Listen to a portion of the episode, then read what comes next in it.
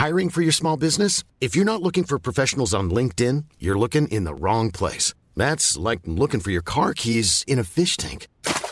LinkedIn helps you hire professionals you can't find anywhere else, even those who aren't actively searching for a new job but might be open to the perfect role. In a given month, over 70% of LinkedIn users don't even visit other leading job sites. So start looking in the right place. With LinkedIn, you can hire professionals like a professional. Post your free job on linkedin.com/people slash people today. Bonjour, bonsoir, bon après-midi à tous et bienvenue dans cette nouvelle saison d'Histoire de succès, le podcast où je retrace chaque jeudi matin le parcours de mes invités depuis l'enfance jusqu'à aujourd'hui. Je suis Fabrice Florent, je suis le fondateur de Mademoiselle que j'ai aujourd'hui cédé et quitté après 15 ans de bons et loyaux services. Je suis aussi l'hôte d'un autre podcast qui s'appelle Histoire de Daron où j'interviewe des pères sur leur paternité. J'ai réalisé pour Mademoiselle des dizaines d'interviews et je suis heureux de pouvoir vous proposer ce format que j'apprécie tant pendant une heure chaque semaine avec des personnes exceptionnelles. Cette semaine, on est avec Nicolas Morer. Salut Salut, Ça va Nicolas? Ça va très bien. Nicolas, tu es CEO, C'est ça, CEO, comme tu le dis si bien. PDG de, de Vitality. Ouais, c'est ça. Vitality qui est aujourd'hui l'une des plus grosses, euh, la plus grosse euh, équipe d'e-sport euh, française. Euh, alors je commence en disant si vous connaissez pas l'e-sport, euh, j'avais, euh, on, on en a parlé un peu plus dans un épisode précédent avec un joueur de pro de pro d'Hearthstone que tu connais sans doute, euh, que, qui est un jeu que j'aff- j'affectionne tout particulièrement. Euh, et donc je vous invite à réécouter cet épisode avec Felken. Je vous mettrai le lien dans les notes du podcast. Mais est-ce que pour expliquer un peu l'e-sport euh, très rapidement, parce que sans doute les gens ne connaissent pas forcément ce que ce que c'est, c'est du sport sur jeux vidéo, tout simplement. C'est ça, c'est la compétition de jeux vidéo Ouais. à haut niveau. Euh, et qui est en fait un univers très développé avec ses codes et qui ressemble beaucoup au, au sport traditionnel. Euh, simplement, voilà, c'est pas sur un terrain de foot, mais c'est par jeu vidéo interposé. Tu parlais d'Hearthstone, euh, il y en a, c'est un jeu Oui. qui se joue euh, individuel. Et sinon, il y a plein de jeux aussi en équipe comme League of Legends, Counter Strike, Mm. plein d'autres. Voilà. Tu, tu- tu vas nous raconter un petit peu l'histoire de l'histoire de Vitality. Euh, en gros, l'e-sport, c'est un truc qui a vraiment explosé. On va on va dire ces trois quatre dernières années, si je me trompe pas. Enfin, dis- dis-moi si je me trompe. Hein. Je suis non, pas. non, c'est c'est c'est ça en fait. euh, bon, on va en reparler, mais nous on a commencé en 2013 où ça ça avait déjà fait un, un grand un grand pas en avant et c'était devenu euh, beaucoup plus gros par, YouTube, Twitch, tout ça. Mm. Mais ces dernières années, ça continue à accélérer très fort. Ouais. Ça vient de, à la base, euh, si je me trompe pas, d'Asie plutôt, hein, le l'e-sport. Alors en fait, oui, on va dire euh, l'e-sport qui devient on va dire, mainstream, ça Mm. vient de, de Corée du Sud, Mm. euh, parce qu'il y a toujours eu euh, un peu dans, dans tous les euh, tous les continents des compétitions de jeux vidéo, des gens qui s'organisaient d'une manière ou d'une autre pour euh, pratiquer leur passion de manière de plus en plus compétitive. Mais le pays où ça a explosé de manière grand public, c'est la Corée du Sud, où tu peux voir depuis longtemps de l'e-sport à la télé. Euh, tu as un- une sous-partie du ministère des Sports qui est dédiée à l'e-sport. Tu as des champions d'e-sport qui font de la pub comme des sportifs le feraient pour euh, n'importe quel produit. Tu peux les voir dans le métro, euh, voilà, sur des énormes affiches. Donc c'est de- c'est complètement dans les mœurs euh, là-bas depuis longtemps. Et je sais pas si t'as regardé ce docu sur les jeux vidéo qui s'appelle High Score sur euh, sur Netflix, peut-être pas, je sais pas. Euh, c'est lequel? Parce que moi j'en ai vu un, ce qui Je revient à la jeunesse. Je... voilà, ah oui, tu vois les Il compétitions. y a les euh, compètes de euh, Sega, Nintendo de notamment. Non, je crois Nintendo. oui sur un gamin qui raconte son histoire dans les Ouais. années 90. J'ai vu ça. ouais. C'est quand même complètement fou. Donc ça, ça existe vraiment depuis des années et des années. À l'époque, euh, enfin tout simplement, le jeu vidéo se prête de toute façon à, clair. à la compète d'une manière ou d'une autre, quoi. Pour, pour réexpliquer un petit peu, euh, Vitality, c'est aujourd'hui l'une des plus grosses structures euh, françaises. Vous avez vraiment des ambitions mondiales, même. Hein. Vous avez vraiment, c'est costaud. Mais avant, avant de parler de, de tout ça, la première question que je pose à tous mes invités, c'est Nicolas. Qu'est-ce qu'est-ce qu'était Nicolas quand il avait 7-8 ans? Qu'est-ce qu'il faisait? Qui était-il? bah alors un gamin tout à fait normal, parisien. Euh, donc ouais, j'ai grandi à Paris, dans le dixième, euh, 6-7 ans. Qu'est-ce que je faisais? Bah, Je bouquinais, et je jouais à ma Game Boy, voilà. Et je veux passer du temps avec mes potes. Enfin, voilà, je, je, je, je kiffais la vie comme depuis euh, le début et ça continue. Enfin voilà, j'ai toujours été euh, très content. Euh, et, et ouais, je faisais... J'ai du mal à avoir des souvenirs, on s'en parlait un peu avant de commencer Ouais. à enregistrer. J'ai euh, une mémoire assez particulière parce que je me souviens d'énormément de choses que je peux entendre, euh, une date, euh, une histoire, tout ce que tu veux. J'ai une mémoire très précise, mais finalement sur mes souvenirs qui remontent pas mal, c'est un peu plus flou. Mais euh, voilà, moi je suis le premier de trois. Enfin, j'ai deux petites sœurs, mon enfance super heureuse. T'as des parents entrepreneurs? Pas du tout. Enfin, Ok. c'est marrant, pas du tout parce que je dis ça, mais mon, mon père, euh, finalement oui, mais c'était pas dès le début. Et il s'est fait virer euh, de son de son job et il a repris un magasin euh, de sport. Et en fait oui finalement il est devenu entrepreneur sur le tard et ça s'est bien passé. Mais il n'y a pas eu cette euh, parce que pour rebondir pourquoi je te dis non Ouais. au, au premier lieu à ta question c'est que j'ai pas baigné dans une culture entrepreneuriale quoi. C'est plutôt euh, pas accidentel ce que j'ai fait mais en tout cas c'était pas du tout prédestiné comme ça. Que j'ai j'ai des potes entrepreneurs où en fait c'était écrit quoi. T'as l'impression c'est leur euh, c'est comme ça que ça se passe dans la famille quoi moi pas spécialement Ouais, ouais. Ton rapport aux jeux vidéo à l'époque, c'est juste tu joues à ta Game Boy et c'est tout, quoi. Ah ouais, alors là par contre, euh, c'est marrant parce que forcément, euh, Oui. en ayant une équipe d'e-sport, euh, bah, les gens qui connaissent pas trop le sujet vont me dire ah ouais mais toi t'es joueur à fond et euh, j'aime bien le jeu vidéo. Mais d'abord c'était pas forcément une passion extrême quoi. J'aime bien ça normalement. Et puis je suis pas plus doué que la moyenne, loin de là, normal quoi. J'aime bien ça. C'était un loisir parmi d'autres, euh, un plaisir, mais euh, c'est pas voilà, je me suis pas construit là-dessus spécialement. Juste euh, j'aime bien, c'est un, un médium super intéressant à mon avis. Euh, voilà. Tu fais euh, un, cursus assez normal et si je me trompe pas, tu vas dans une école de cinéma, c'est ça? Ouais, alors moi je savais vraiment pas ce que je voulais faire, hein, c'est bon, classique. Ouais. D'ailleurs, je pense que c'est vraiment euh, terrible de demander à des gamins de 15, 16, 17 ans de choisir et de choisir une orientation qui va potentiellement affecter toute leur vie, sachant qu'à cet âge-là, t'en as aucune idée, t'en as rien à foutre, t'as envie d'être avec tes potes. Je généralise à fond, hein, euh, mais franchement, t'en as aucune idée, quoi. T'avais pas une vocation, quoi. Non, alors moi pas du tout. Euh, franchement, j'avais envie que le bahut se passe sans trop en faire, euh, tranquillement. Ça s'est bien passé, euh, mais mollement, quoi. On va dire, j'avais pas une assiduité incroyable ou une passion là-dessus, mais ça se passait correctement. Euh, et je savais pas quoi faire. Je fais une fac d'histoire d'abord, mais fac d'histoire pas en mode je suis passionné d'histoire, même Ouais. si j'aime bien ça, mais plutôt en mode euh, par défaut. Je sais pas trop quoi foutre. Mm. Et après école de ciné, euh, parce que ça m'intéressait, mais là non plus, c'était pas encore la vocation, euh, mais ça s'est bien passé et je me suis retrouvé dans ce milieu ciné télé euh, en sortant de l'ESRA, voilà. T'as eu un peu de mal à te faire à l'école, d'une manière générale, ou l'école a eu du mal à te à réussir à t'intéresser? Pas non plus parce que je, je suis pas pas du tout, j'étais pas du tout un gamin rebelle. Moi, je pense que d'ailleurs, ah, j'étais un plaisir pour mes parents parce que j'ai pas eu de crise d'ado ou tout ce que tu veux. Ça Ok. se- Ah non, franchement, ça se passait euh, tranquille. Juste euh, oh, pas une passion pour l'école, mais pas non plus un rejet. Ok. Voilà, ça se passait quoi. Mais j'étais quand même plus intéressé par euh, être avec mes potes que de suivre les cours, sans que ça soit un rejet du tout quoi. Ok, ok. Voilà. Mais je remets pas le système éducatif en cause. D'ailleurs, c'est assez marrant parce que mes parents m'ont mis dans un bahut privé. Euh, bon, moi, je trouvais ça un peu con, Euh, mais voilà, Pourquoi je l'ai fait quoi. pour- Pourquoi tu trouvais ça un peu con? Bah parce que déjà à cette époque, je pense que ça, ça commençait déjà à heurter mes principes. Enfin, Ouais. pour- pourquoi faire ça quoi Euh, Mais quand même, je l'ai fait assez docilement. Quand ma petite sœur, finalement, ils l'ont mis dans le même bahut et au bout d'un an, elle leur a dit non mais qu'est-ce que c'est que ça? Moi, je me tire quoi. Ah, Euh, et moi, je me rends compte que euh, bah finalement, ouais, c'était pas, je trouvais pas ça génial, mais je me laissais faire quoi. À l'époque, euh, voilà. t'étais l'aîné qui encaissait les coups, c'est ça? Bah, et les disait, coups, bon, déjà. non, mais les coups, j'exagère. En fait, la vie était douce. qui faisait le qui faisait mais le dos euh, rond. je, ouais, je me prenais pas plus la tête que ça. je remettais pas en cause euh, trop l'autorité non plus. C'est un truc. C'est un truc voilà, c'est ça, j'allais dire c'est un truc qui a changé aujourd'hui? Bah, c'est vrai que rétrospectivement, ça n'a aucun sens que je sois allé dans ce bahut. Euh, et notamment que t'as t'as un bahut catho et moi je suis athée à fond. Donc Ouais. ça me, je suis vraiment pas dans la religion du tout, même très très anticlérical, on va dire. Mhm. Mais ouais, c'est vrai que c'est, je me suis un peu construit plus tard sur tout ça. Ok. Euh, donc ouais, l'autre truc aussi que tu, je t'ai vu dans une euh, masterclass euh, raconter aux, aux gamins euh, qui, qui étaient dans une école de, de jeux vidéo que, en gros, t'a- t'avais pas foutu grand chose pendant l'école et que rétro, rétrospectivement, en fait, t'as, tu t'es mis à taffer euh, comme une brute quand t'as lancé Vitality, quoi. Ouais, ça c'est assez marrant parce que euh, bon bah t'as ce mythe qui n'en est pas franchement de l'entrepreneur, bah il faut qu'il bosse euh, double Mhm. journée, ce que tu veux, et je pense en effet que c'est plutôt pas un mythe parce que euh, finalement t'es seul face à toi-même ou euh, avec ton cofondateur, ce que tu veux, et, et que si tu bosses pas, personne d'autre va le faire. Donc d'une certaine manière, je pense qu'il n'y a pas une tonne de boîtes qui réussissent sans que les gens aient mis beaucoup beaucoup d'énergie, ça c'est certain. Mais c'est vrai que j'étais plutôt feignant avant quoi, et c'est le fait de faire une boîte qui m'a vachement poussé. Ah ouais. Parce qu'au bahut, euh, enfin, j'étais pas du tout un monstre de travail, et j'adore pas bosser, enfin, c'était pas du tout, euh, et c'est vraiment en faisant une boîte que je me suis retroussé les manches, quoi.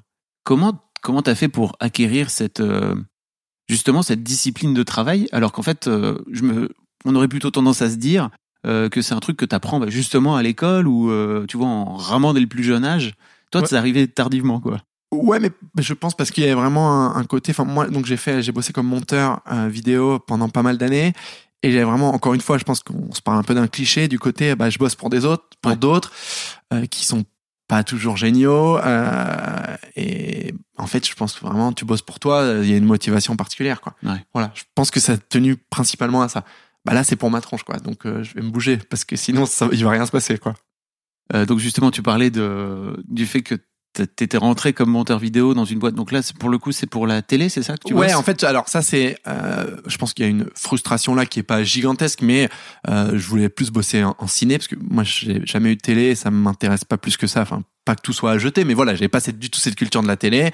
Euh, je connais pas ce qui s'y passe, ça m'intéresse pas trop. Par contre, je suis très cinéphile. Donc j'avais pas mal d'ambition de bosser en ciné, ça a pas trop réussi. Euh, j'ai fait quelques trucs, euh, mais il y a peu de passerelles en fait. Euh, et pas du tout que ça soit une critique de ce secteur-là, mais la réalité c'est qu'il y a très peu de place, tout simplement. Beaucoup d'appelés, peu d'élus euh, pour bosser dans le ciné, euh, et que en fait t'es vite dans une direction, dans le sens où si t'intègres euh, le les bah, si je sais pas moi t'es avec les bonnes personnes, tu te fais le bon réseau, tu bosses bien. Dans tous les cas, dans ces milieux-là, il y a le prérequis tu bosses bien parce que sinon il y a aucune raison qu'on t'appelle. Il y a suffisamment de monde, mais ça suffit pas du tout. Euh, il faut être au bon endroit au bon moment. Mais là encore, euh, il y a plein d'autres métiers où c'est le cas. Je sais pas si t'es comédien, tu peux être le plus talentueux du monde. Il y a tellement peu de place que si t'es pas un moment, si t'as pas la chance qu'il faut, ça le fera pas. Donc c'est pareil pour beaucoup d'autres métiers. Et toujours est-il que voilà, euh, moi je me suis retrouvé à bosser surtout à la télé et c'était pas passionnant intellectuellement, tout simplement. Mais sans faire plus de critiques que ça. Ah non, ouais, je comprends. Euh, voilà, il y avait donc ce côté-là. Bah, en fait, je, je pense qu'il y a des moments de ma carrière, euh, grand guillemets sur carrière parce que c'était assez court, euh, de monteur, j'aurais pu euh, me relancer en tentant d'aller bosser en ciné, mais c'était revenir perdre 2, 3, 4 ans, perdre un certain confort, tout ce que tu veux, qui n'était pas évident, quoi. C'est pas des choix de vie simples, euh, et je l'ai pas fait, et donc je me suis retrouvé à, à continuer à bosser en télé avec une certaine routine, euh, un certain confort là aussi, mais c'est vrai que on va venir après, j'imagine, sur euh, le côté vitality, mais c'est vrai que ça me gonflait un petit peu, quoi. Ouais. Et c'est étonnant en fait que t'aies fini par trouver euh, sans doute t'as fait plein de t'as fait sans doute plein de sacrifices en montant Vitality euh, à l'époque euh, et t'as pas eu l'envie de faire ces sacrifices là pour ton métier de monteur vidéo, enfin ta formation. Ouais, c'est intéressant, mais, Ouais. mais parce que je pense que c'était pas assez une passion. Moi, j'ai des potes monteurs, euh, c'est leur passion, c'est leur truc, Mm. et euh, et qui sont d'ailleurs plus forts que moi je l'étais, parce que moi je pense que j'étais pas mauvais, mais voilà. Je pense que monteur, ça m'allait bien sur un truc, euh, c'est que moi je suis pas un, un artiste, je suis pas un créateur. Euh, en fait, dans la définition pure du créateur, enfin moi ça m'a toujours assez fasciné, même quand je bossais en télé. euh, il y a des mecs, même si c'est sur des trucs que tu vas pas juger qui sont les, les meilleurs trucs du monde, ils sont trop forts, quoi. Ils sont une capacité créatrice. Les auteurs, même de séries, tout ce que tu veux, que, que tu vas aimer ou pas, mais Mm. qu'importe. Les gars, ils, ils ont 15 idées à minute, euh, ils envoient du lourd, et, et moi, en fait, c'est pas du tout mon cas, quoi. Et moi, j'aurais, par exemple, plein de monteurs veulent être réalisateurs. Parce qu'ils ont plein de choses à raconter. Moi, j'ai pas une tonne de trucs à raconter. Par contre, je pense que je suis pas mauvais pour servir la vision d'un réalisateur et euh, réfléchir avec lui, avoir un œil critique. En, en fait, je suis un meilleur critique que créateur. C'est assez marrant. Euh, et c'est plus confortable aussi. Hein. Euh, et du coup, monteur, ça m'allait bien là-dessus. euh, parce que tu dois prendre la vision de quelqu'un, euh, lui faire prendre vie et puis bosser en, en, en coopération. Moi, je pouvais pas me retrouver tout seul devant ma feuille blanche. Quoi. Voilà. Mm. Donc monteur c'était bien. Euh, pour autant c'était pas ma passion première. Quoi. C'était pas une vocation du tout. Euh, c'est sûrement pour ça que j'ai pas fait ces sacrifices là à ce moment-là parce que je savais, j'étais pas du tout sûr de vouloir faire ça de ma vie. euh, voilà. Donc t'étais intermittent à l'époque? Ouais. C'est ça? Et euh, mais tu finissais par bosser quasiment que. À la fin, euh, avant de faire Vitality, ouais, on, on était plutôt permittent. Enfin, dire des séries qui tournaient tout le temps. Ouais. Euh, donc en fait, c'était très confortable par contre parce que tu bosses six mois, t'as six mois d'intermittence, c'est confort quoi. Ouais. Euh, c'est là que tu rencontres euh, Fabien, Absolument. J'ai rencontré Fabien. euh, qui a quelques années de moins que toi. Beaucoup plus jeune. Ouais. il a, il a six ans de moins. Six ans de moins. C'est Attends, tellement énorme. ça change tout. Et euh, donc lui rentre, si je me trompe pas, dans, dans la boîte dans laquelle t'es, et euh, il, il est ton assistant en fait, c'est ça C'est ça, exactement. Euh, Donc lui est dans le montage aussi? exactement, parce que lui donc est dans l'e-sport, mais à cette époque, donc 2000, euh, 2012, 2013, euh, l'e-sport c'est extrêmement niche. Euh, c'est un univers de passionnés qui commence à grandir. Je l'évoquais en intro parce que YouTube se développe et que tu as ce- cette croisée des chemins entre euh, l'explosion du gaming sur YouTube, euh, les grosses compétitions e-sport qui arrivent, Sur Dailymotion aussi. Alors nous, on a commencé avec Dailymotion, euh, mais je dis YouTube parce que je pense notamment à Gotaga qui faisait Ouais. beaucoup de, de VOD, parce que nous on faisait du Daily, euh, Dailymotion, mais c'était plutôt sur le live, donc Ouais. le pré-Twitch, pré-époque Twitch, euh, tandis que là, on va dire aussi le- les, les YouTubers gaming arrivent, quoi. On va dire. Mm. Et ça, ça s'interconnecte à l'e-sport à cette époque, mais malgré tout, Fabien, il fait ça purement passion. Euh, voilà, c'est un univers de passionnés, il n'y a pas vraiment d'argent, quoi. Donc il en vit pas. C'est ça qui l'amène à bosser euh, dans le montage. Ok. Et donc vous vous rencontrez? Qu'est-ce qui se passe? Euh, bah, il se passe qu'on bosse bien ensemble, on s'entend bien, donc ça c'est une première chose sympathique. Et euh, deuxièmement, il se passe que je découvre son univers. E-sport, c'est son hobby, ce qui fait toute sa vie à côté du, du boulot. Euh, et je découvre un, un- Comment tu découvres ça? Bah je m'intéresse voilà à ce qu'il fait il m'en parle je vois c'est je vois qu'il il, il- il arrive le lundi au boulot il est crevé parce qu'il a passé tout le week-end à faire à faire ça à être en déplacement je ne sais où Mm. euh, parce que déjà il y avait pas mal de compétitions en Europe. Et non et je découvre cet univers là qui m'intéresse beaucoup moi que je connaissais pas je connais- j'avais juste entendu parler d'Elki euh, donc joueur euh, Ah de Starcraft mythique euh, qui est parti euh, en Corée euh, qui est ensuite reconverti dans le poker mais qui était le précurseur des e-sportifs européens quoi. C'était un français qui partait euh, ouais qui partait vivre de ça en Corée. C'est une histoire assez incroyable. Euh, donc je connaissais que cette euh, facette là de l'e-sport. Et je découvre que ça existe en France quoi. Euh, et que c'est même en train d'exploser. Euh, voilà. À l'époque c'était sur Call of Duty euh, Black Ops 2 en 2013 euh, qui euh, bah ça marche très très bien quoi. Et les compétitions ont pas mal d'ampleur pas mal de viewers pas mal d'audience. C'est pas encore ce qu'on voit aujourd'hui. Euh, mais c'est quelque chose et en fait qui bouillonne un peu je sais pas moi j'ai pas la bonne métaphore mais euh, sous un couvercle quoi, on Ouais, va dire. Euh, et, si- et si tasse, tu vas quoi. pas regarder en dessous tu n'as aucune idée de ce qui se passe Mm. par contre dès que tu jettes un œil waouh il se passe plein de choses quoi et c'est ça que j'ai découvert avec Fabien C'est une toute petite niche, quoi. C'est c'est ouais ouais, mais toute petite mais, Mais- euh, en, en- en croissance très rapide Mm. et surtout avec beaucoup de, de passion quoi et beaucoup d'engagement euh, et tu sens un truc tout simplement tu sens quelque chose euh, qui va potentiellement devenir plus gros Euh, ok, donc tu rencontres euh, donc Fabien, son pseudo c'est Neo, Néo c'est ça ouais. euh, comme dans Matrix. Voilà, c'est ça. ah, son pseudo qui s'est fait quand il avait 12 ans. C'est ça. Donc, euh, je pense qu'il assume parfaitement. Mais euh, voilà, c'est un pseudo assez classique. Euh, comment comment vous en venez à, à vous dire bah ok peut-être qu'il y a un truc à faire à monter une structure autour de autour de ça? J'imagine que ça prend enfin vous décidez pas de ça du jour au lendemain quoi Alors, je pense que c'est de mon côté.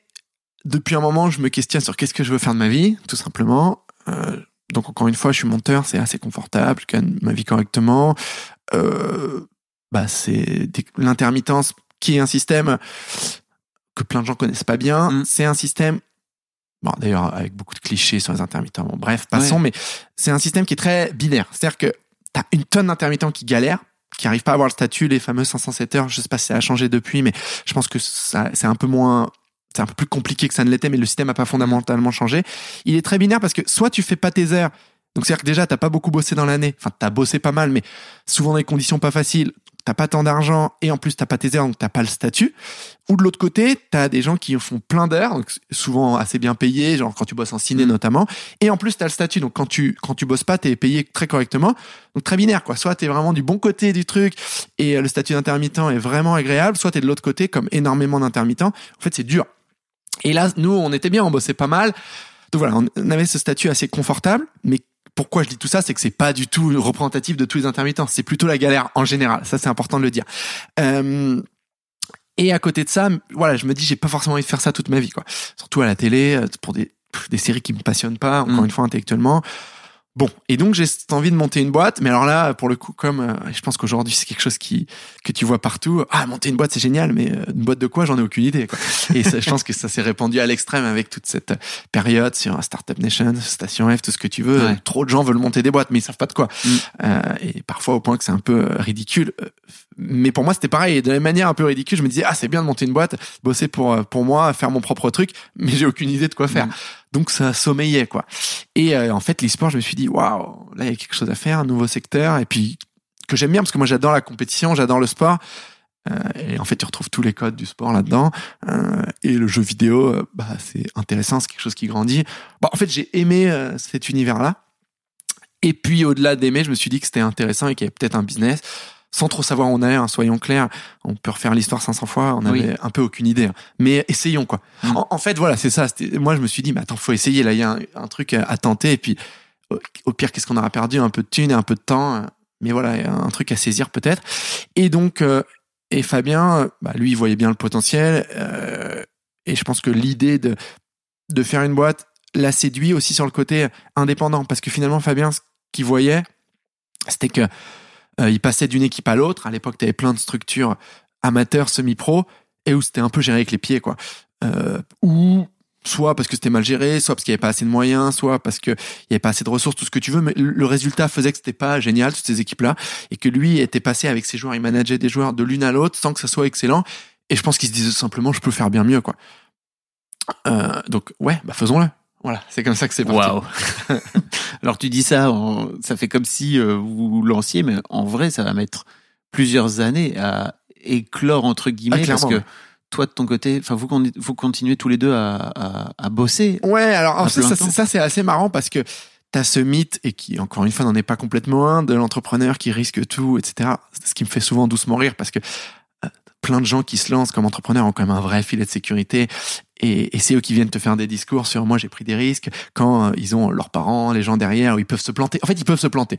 Il y en a qui, qui se lancent vraiment sans pouvoir se planter et, là je dis waouh mais il y en a plein qui te font euh, des leçons de prise de risque mais en fait ils jouaient pas leur vie quoi nous c'était pareil on n'a pas joué notre vie Déjà Faut- de base en France, t'as le pôle emploi en fait. déjà, si tu déjà, c'est incroyable. C'est pas mal. hyper. euh, Enfin, c'est encore une fois, euh, on a de la chance quoi en France pour ça. Euh, et nous, c'est pareil, on n'a pas joué notre vie dans le sens où on a gardé nos boulots. Puis on on a lancé ça. Bon, bah du coup, on bossait vraiment double ration, mais mais on savait que si ça marchait pas, on retournait à la vraie vie euh, qui nous payait à la fin du mois, quoi. Euh, donc au début de Vitality, voilà, on avait ce filet de sécurité énorme, mais ce qui nous a permis de nous lancer à fond sans sans aussi nous dire euh, il faut absolument que j'arrive là, là, là. En fait, on pouvait tout simplement euh, voir ce que ça donnait, quoi. Et euh, donc on s'est lancé. Euh, bah, c'est Fabien qui a vraiment incarné parce qu'il avait tous les codes, la compréhension, euh, ce euh, ce réseau. Voilà, c'était lui la figure et ça allait encore évidemment de Vitality où il a euh, vraiment lancé Vitality. Et moi, j'étais au début, je pense, plus là en, en support et en soutien de sa vision. Euh, et après, euh, bah voilà, moi j'ai euh, pris mon rôle de, de direction, de dirigeant, c'est venu. Euh, enfin, on a trouvé notre fonctionnement avec Ouais. le temps, etc. Mais en tout cas, donc voilà, on s'est lancé sans trop savoir où on allait et sans pression de vie ou de mort, quoi. Aussi, où on, on testait et en fait, surtout, ça a pris tout de suite. Donc, t'as as raison que ça a mis quelques années. Ça a mis même pas mal d'années à se développer, à grandir financièrement, à générer du revenu, à, à pouvoir nous faire grandir, employer des gens. Ça, ça a pris du temps. Mais par contre, ça a tout de suite marché en tant que succès public. Euh, évidemment, une certaine hauteur au début, mais il y avait tout de suite euh, une passion, un engouement, quoi. Ça, ça a tout de suite décollé dès le jour 1. Je me permets une petite pause dans ce podcast, parce qu'après tout c'est le mien, pour vous demander, si ce n'est pas encore fait, de vous abonner au podcast directement depuis votre appli de podcast préféré, ou sur Spotify ou sur Deezer. Vous pouvez aussi vous abonner à ma newsletter, je vous envoie régulièrement mes kiffs personnels du moment, des recos séries, des recos ciné, des recos livres, mais aussi, et bien sûr, mes dernières productions. C'est le meilleur moyen de ne rater aucun épisode. Je vous mets tous les liens dans les notes de cet épisode justement. Allez, merci beaucoup et retour à l'interview. L'une des raisons pour lesquelles ça a décollé, c'est qu'en fait vous étiez à l'époque, euh, donc euh, Fabien était euh, avait déjà un- une poule, euh, enfin un, un pool de, de players, c'est ça, de Ouais, c'est joueurs ça, il, il manageait des joueurs, ouais. qu'il a fait rentrer dans l'équipe et donc notamment Gotaga qui, était, qui était connu, euh, enfin qui était un peu le, la, la star. Bah, euh, c'est ouais, il était euh, précurseur euh, du ouais du YouTuber euh, gaming. Euh, On va dire c'est un des premiers à avoir euh, pris ce secteur-là et à et, et- et en fait en 2013 c'était le plus gros et, et ça l'est toujours. Donc bravo à lui parce que c'est un un exemple de longévité c'est un gars qui a toujours senti les bonnes tendances, qui a euh, a su se renouveler et surtout euh, voilà c'est quelqu'un qui génère énormément de passion énormément de gens le suivent et qui voilà qui euh, fédère énormément de gens derrière lui très très Si vous impressionnant connaissez pas, je vous mettrai les liens dans les notes comme ça, vous pourrez aller voir un petit peu ce que fait, ce que fait. Gotaga. Mais aujourd'hui, et, il est déjà à l'époque, voilà, en 2013, euh, donc il y a eu un- une conjonction d'éléments où euh, bon bah le YouTube euh, gaming grossissait, le live commençait à arriver, donc à l'époque sur Dailymotion. Euh, bon, Call of Duty explosait. Mm. Et en fait, tout ça en même temps. Et Gotaga a, été propulsé sur le devant de la scène. Euh, parce et qu'il à était cette époque, il était joueur pro. Joueur pro, voilà. Voilà. Et euh, en fait, il avait une double activité de, on va dire aujourd'hui influenceur, streamer, euh, créateur de contenu, comme on peut le dire aussi, euh, mais aussi joueur pro. Il a cette double casquette. euh, C'était un joueur extrêmement fort et à la fois bah, quelqu'un que les gens adorent suivre. Donc euh, il avait ces deux casquettes et il a explosé. Euh, et du coup, Fabien le manageait. Il par les différentes équipes par lesquelles ils étaient passés. Et donc Fabien lui a dit, bah attends, on va faire notre propre équipe, quoi. Et, et Kotaga a suivi. Et du coup, on avait cette rampe de lancement parce qu'il était extrêmement populaire déjà. Et ça a fait, euh, bah, ça fait grandir mille fois plus vite qu'on l'aurait fait juste nous euh, sans, sans lui, quoi. Et c'était une locomotive pour Vitality, très clairement. Donc, euh, donc là, ça, ça- ça démarre, ça explose, c'est ça votre votre, votre structure. Mais j'imagine que financièrement, ça ça suit pas. C'est quoi vos c'est les premiers revenus C'est quoi? C'est Alors, c'est- Dailymotion. Ouais, ça, alors c'est des, des sponsors Ouais. qu'on va voir, mais alors à l'époque, tu, tu, en déjà on n'y connaît rien. Hein Oui, c'est ça. Bah, ça c'est pour le coup euh, l'entrepreneuriat, quoi. T'apprends sur le tas, donc tu vas voir, tu sais pas du tout ce que c'est une offre de sponsoring, tu sais pas ce que tu donnes, ce que tu reçois, Ouais. tu sais pas trop comment présenter ça, mais bon, t'as certaines intuitions. T'as un côté, Fabien et moi, on apprend très vite, donc on comprend vite pas mal de codes, mais néanmoins, euh, on est des vrais amateurs et on n'a pas trop d'idées, donc tout se fait sur le tas. Donc on va trouver des sponsors, on va voir Dailymotion, donc qui à l'époque, bon, Dailymotion, je pense que plein de gens en France peuvent en parler et c'est vraiment euh, une occasion manquée gigantesque. Euh, mais Dailymotion, à mon avis, à cette époque, a du mal sur la VOD contre YouTube euh, et comprend que le live, c'est hyper intéressant.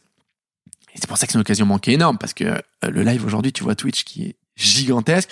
Et Dailymotion, en fait, en France, avait un avantage sur Twitch, et que Twitch avait pas ou peu de régie pub française. Donc, en fait, Dailymotion était techniquement plus faible que Twitch, mais pouvait promettre aux créateurs de la rémunération, puisqu'ils avaient leur régie pub euh, côté VOD qui pouvait ramener sur le live. En bricolant, parce que tu pas vraiment euh, la, bonne technique pour mettre de la pub pendant un live, mais c'était le pré-roll de la VOD qui était appliqué au live. C'était un peu n'importe quoi. Mais ils avaient quand même un moyen de monétiser que Twitch n'avait pas. Donc en fait, le streamer, il préférait sûrement aller sur Twitch pour la plateforme, mais en fait, Dailymotion lui ramenait plus d'argent. Donc bon, bah, à un moment, quand t'es créateur de contenu, surtout à une époque où il n'y a pas tant d'argent, t'es quand même content de recevoir de l'argent à la fin du mois. Donc Dailymotion avait un vrai coup à jouer sur le live, et ils l'ont fait en, allant financer pas mal de, créateurs, que ce soit les web TV à l'époque, ou euh, Vitality, on allait voir Dailymotion en disant, bah voilà, on a des joueurs Call of Duty qui veulent streamer, euh, est-ce qu'on peut avoir un deal avec vous collectivement? Et donc on avait des revenus de Dailymotion qu'on redistribuait à nos joueurs, mais on gardait une petite partie pour euh, faire grandir Vitality. Voilà, et c'est comme ça qu'on a commencé. Mais c'était des revenus petits, mais on a toujours eu, par contre, comme on n'avait pas d'investissement extérieur, on a mis 10 000 euros dans Vitality, donc nos économies euh, glorieuses de l'époque, euh, et il fallait que ça soit que ça n'avait pas d'argent extérieur. Donc on faisait très attention. On était alors un peu de manière foutraque parce que aucun de nous deux est financier et euh, bon bah je gérais ce rôle-là pareil sans connaître hein, euh, mais en comprenant les basiques on va dire. Euh, moi je suis pas un fan d'Excel mais c'est J'allais dire, ouais. plus moi que Fabien qui allait le faire. Mais euh, encore une fois c'était une passion d'aucun de nous deux. Mais on arrivait à bricoler un modèle où euh, bah, qui s'auto qui s'auto survit quoi qui s'auto nourrit voilà. Et, et vous continuiez à pas vous payer. ah non et on se payait euh, pas puisque on avait à côté de ça notre salaire euh, Mm. notre business d'intermittent et notre fiche de paye quoi. C'est quoi Alors déjà, comment ça se passe entre vous euh, pendant ce temps-là? Comment vous arrivez à, à créer un duo Parce que j'ai l'impression que lui, c'est un peu la, la, la tête, euh, la figure de, Ouais. de l'équipe à l'époque. Toi, sans doute, t'es plus dans le dans l'ombre, hein, on va dire. Euh, comment comment vous arrivez à vous à vous articuler avec le temps? Alors, t'as t'as ce premier point d'abord, exactement où Fabien euh, a toujours été la, la, la, la face de Vitality, euh, moi non, et euh, sans aucun problème, parce que j'ai j'ai pas spécialement envie d'être connu, euh, pas que d'ailleurs je mérite de l'être non plus, euh, mais en tout cas ça m'intéresse pas spécialement quoi. Euh, je suis très content de venir parler aujourd'hui ou de faire des interviews parler de Vitality ou de, de l'e-sport, c'est avec grand plaisir, mais voilà moi j'ai pas cette appétence là quoi, je m'en fiche un peu. Euh, je sais pas si Fabien l'a ou non d'ailleurs, mais en tout cas, en tout cas, il a bien compris, on a bien compris que euh, bah, c'était un super ambassadeur de Vitality, donc ça lui va très bien ce rôle-là. Euh, donc ça c'est un premier point sur, euh, on va dire le duo. Euh, et le deuxième aspect du duo, c'est qu'on n'a pas du tout les mêmes qualités, quoi. Euh, Fabien, c'est un artiste. Il est extrêmement créatif, extrêmement fantasque. Il, il fait son truc, euh, mais c'est pas quelqu'un qu'on va canaliser, quoi. C'est tout ou rien. C'est un jour, il va créer plein de choses, un autre jour, il va être sur un autre sujet. Voilà, et c'est un peu le cliché de pas mal de duos aussi, j'ai l'impression. Tu vas avoir la tête pensante ou plus moins le créatif, et à côté quelqu'un qui fait bien les choses, quoi. Moi, je fais bien les choses, je pense, en tout cas. Euh, je comprends vite, euh, je suis capable de faire une tonne de choses et de prendre plein de sujets différents. Euh, moi, ma qualité, ça va être de digérer plein d'infos et puis d'en sortir une bonne décision, je pense. Ou parfois des mauvaises, évidemment, mais en tout cas, ça, je sais faire, quoi. Donc, le duo marchait bien là-dessus. Euh, moi, je trace mon sillon, je fais avancer les choses euh, concrètement, et Fabien va avoir les idées qui, d'un coup, vont nous faire un bond énorme. Euh, voilà, donc vraiment une complémentarité euh, totale pour le coup. Et on a cette chance, quoi. D'ailleurs, moi, c'est quelque chose qui me fascine, les gens qui font une boîte tout seul. Parce que nous, ce qui marche bien avec Fabien, c'est vraiment, voilà, Le miroir. ping-pong là, on va parler, on va souvent être d'accord sur les sujets de fond, mais on se nourrit en, en se parlant, quoi, finalement. Euh, les gens qui font une boîte tout seul, déjà, enfin, on y reviendra, mais dans les moments difficiles, waouh, ça a été tout seul à encaisser la difficulté d'une boîte et les mauvaises nouvelles, euh, c'est, c'est ultra dur. Donc nous, ce, ce duo-là a bien fonctionné aussi. Je pense qu'on avait besoin aussi d'être deux, quoi. Euh, l'un ne marche pas sans l'autre, quoi. Un truc dont on n'a pas parlé, c'est que vous aviez, et je pense que c'est vraiment un truc hyper important quand tu crées ta boîte, c'est que vous aviez un troisième cofondateur, un troisième associé. Ouais, ouais, c'est un peu, c'est pas très connu dans l'histoire de Vitality. c'est un peu le, le cofondateur euh, Joker, mais en fait, ce qui s'est passé, c'est qu'on l'a fondé à trois avec un autre mec qui bossait avec nous, euh, mais que ça, ça l'a pas fait, quoi. C'est-à-dire, euh, euh, bah, il apportait rien à la boîte. C'est-à-dire qu'en fait, je pense qu'il était partant pour dans l'idée, mais dans la réalité, euh, bah finalement, euh, il était moins partant quoi, de ce que ça impliquait, etc. Donc euh, on s'est, enfin on a avancé sans lui au bout d'un moment quoi. Mais euh, c'est une histoire intéressante, je pense, parce que il faut bien, en fait, il faut bien réfléchir avec qui tu fais ta boîte, mais en fait, c'est facile à dire tous ces trucs-là, tous ces trucs qu'on dit de oui, il faut bien réfléchir, réfléchir, même ton pack d'actionnaires, comment ça peut se passer? En fait, quand même, t'en sais foutre rien quand tu lances ta boîte et puis tu vois ce qui arrive quoi. Mais c'est vrai que rétrospectivement, tu penses à plein de choses. Comment je l'aurais fait idéalement? I'm Sandra, and I'm just the professional your small business was looking for. But you didn't hire me because you didn't use LinkedIn jobs. LinkedIn has professionals you can't find anywhere else, including those who aren't actively looking for a new job but might be open to the perfect role, like me. In a given month, over 70% of LinkedIn users don't visit other leading job sites. So if you're not looking on LinkedIn, you'll miss out on great candidates like Sandra. Start hiring professionals like a professional. Post your free job on linkedin.com/people slash people today. mais ça change pas grand chose. Et puis je pense que en fait une boîte c'est aussi une accumulation de plein d'erreurs que tu as faites et que tu en as aussi besoin et que re-réfléchir l'histoire a posteriori du ah comment j'aurais pu optimiser. En fait en 2013, 2014, 2015 on aurait pu prendre plein de décisions meilleures, aller plus vite. Ouais, on serait peut-être encore bien meilleur et tout, mais c'est pas très important je me dis parce que tes décisions tu les prends en instant T avec euh, un certain nombre de données que tu as pour les prendre avec euh, ta compréhension d'un moment aussi. Euh, voilà, c'est ça une boîte. Ce qui est intéressant aussi, c'est que un peu, on en reparlera un peu plus tard, mais quand vous, vous êtes entouré de conseils au fur et à mesure, notamment pour aller chercher fond- la- la- les, les levées de fonds, etc. Là, t'as pas le choix, tu es obligé d'aller chercher des gens qui vont te conseiller. Euh, et c'est vrai que quand on démarre, on a tendance à faire un peu tout tout seul, euh, avec un petit peu euh, les moyens qu'on a, quoi. Et j'ai, je, je crois que, enfin, j'ai tendance à croire qu'on va pas assez s'entourer quand on débute comme ça, et surtout quand on n'a pas cette fibre entrepreneuriale, tu vois, où t'as pas tes parents qui viennent te dire à un moment donné, attends, non, ça c'est une connerie, je vais t'expliquer. T'as pas des proches autour de toi qui viennent t'expliquer. T'as pas tendance à aller chercher.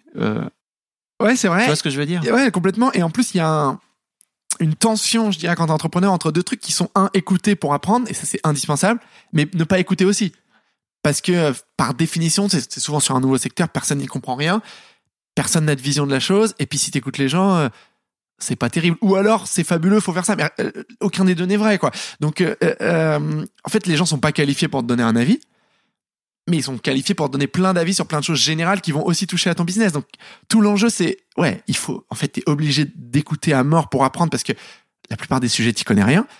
Puis en fait, il y a plein de sujets, ça, ça s'invente pas. Hein. Euh, je sais pas moi, euh, les sujets juridiques quand tu fais une boîte, bah ça s'invente pas. Il faut aller écouter les gens qui ont de l'expérience. Mais à la fois, il faut aussi tracer ta route. C'est tout le ce paradoxe d'être entrepreneur, cette complexité qui fait aussi que plein de gens arrivent pas à écouter, par exemple des boîtes qui vont dans le mur, arrivent pas à écouter qu'il faut s'arrêter. C'est ultra dur parce que t'as ce mythe aussi de bah moi j'ai peut-être raison contre tout le monde. Que, euh, on connaît plein de gens autour de nous qui ont fait des boîtes qui auraient dû s'arrêter deux ans avant, quoi. Et nous, on le voyait de l'extérieur, mais, mais c'est aussi normal qu'ils nous écoutent pas. Donc, t'as toute cette tension de qui j'écoute, qui j'écoute pas, quand j'écoute, quand j'écoute pas, qui est absolument pas simple à solutionner. D'ailleurs, il y a aucun conseil magique là-dessus, quoi. Mais en effet, ouais, s'entourer, c'est hyper, hyper important pour reprendre ton point. Sauf qu'il faut comprendre sur quel sujet t'as besoin de t'entourer et sur quel sujet t'as besoin de- d'y aller, quoi. J'imagine que sur l'e-sport en particulier, euh, c'est beaucoup plus dur parce que vous n'êtes pas en train de monter, je sais pas moi, une boîte de, de vaisselle, quoi, tu vois, qui est Ouais, personne connaît, quoi. Voilà. Et puis tu vas voir euh, dans la plupart des secteurs, euh, bah, personne connaît ton sujet, quoi. Donc euh, ce qu'il faut, c'est reprendre ce qui a, a du sens sur d'autres secteurs dans le tien. Euh, quand tu lèves des fonds, bah, finalement c'est des mécaniques classiques de levée de fonds. Donc là, que tu sois e-sport, ça ne change pas fondamentalement les choses. Mais oui, c'est ça. Tu, tu, tu dois ré- d'abord, tu dois toujours réexpliquer, réévangéliser ton truc. Qu'est-ce que c'est l'e-sport? Moi, je l'ai expliqué 50 000 fois. Et c'est le jeu. D'ailleurs, faut avoir cette patience-là parce que sinon, tu fais pas ton business. Euh, donc, il faut réexpliquer, réexpliquer, réussir à faire comprendre aux gens les enjeux. Euh, c'est hyper intéressant. Euh, mais ouais, bien s'entourer pour résumer, c'est quand même un- plutôt un bon conseil. Euh, Il y a des gens qui savent plein de choses. c'est super bien d'aller se nourrir de ça. En fait, il faut aller prendre ce qui te sert, toi, quoi. J'ai un peu l'impression que quand tu démarres, comme t'es vraiment ric-rac en termes de sous, tu vas te dire putain, je vais pas aller mettre euh, 500 ou 1000 balles dans un conseil parce que c'est beaucoup d'argent pour moi à ce moment-là et qu'en fait ces 500 000 balles peuvent être énormes sur la suite. Quoi. Ouais, en fait, c'est exactement ça. Tu dois toujours juger. alors, Très tu dois toujours juger euh, est-ce qu'il vaut le coup ou pas. Et en effet, les trucs rétrospectivement, c'est une évidence. Ah, t'aurais mis 1000 balles là. Bah, tu, tu prends l'exemple d'un pack d'actionnaires Ouais. foireux dans plein de boîtes et t'as peut-être des gens qui ont perdu des millions parce qu'ils ont pas bien mis la bonne clause au début. Sauf que c'est toujours facile à dire après et que ces 1000 euros au départ, peut-être qu'ils sont trop utiles pour faire autre chose, quoi. Euh, pour acheter ton matos ou pour faire ce que tu veux. Je, je, je trouve que, ouais, il faut pas trop euh, s'apesantir sur ce qu'on a fait et toutes les conneries parce qu'il y en a 50 000 et je pense qu'elles font vraiment partie euh, de l'entreprise et que c'est pas bien grave de les avoir faites quoi. Voilà. De laisser erreur. Ah bah ouais. On fait n'importe quoi sur plein de sujets quoi.